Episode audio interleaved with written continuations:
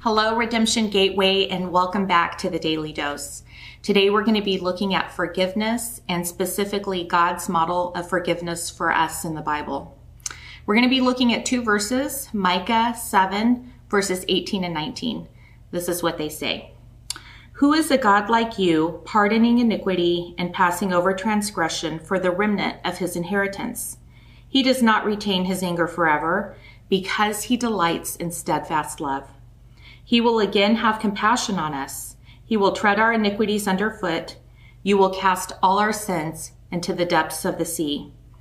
This is a passage rich with God's character and who he is. Micah begins verse 18 by asking, Who is a God like you? He knows the answer to that question, and so do we. There's no God like our God. The way he shows us forgiveness time and time again is not naturally found in humans. It is only found in him. And he forgives time and time again because he delights in steadfast love. He also has so much compassion on us. Compassion that he loved us when we're sinners, but he loves us so much that he doesn't leave us in our sin. And he showed ultimate compassion by sending his son Jesus to die on the cross, to be the bridge in our relationship with God.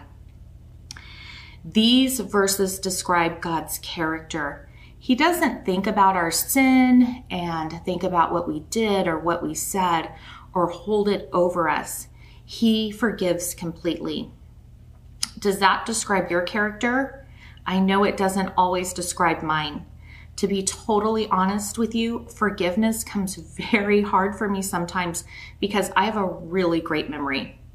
But that's not what scripture says about God.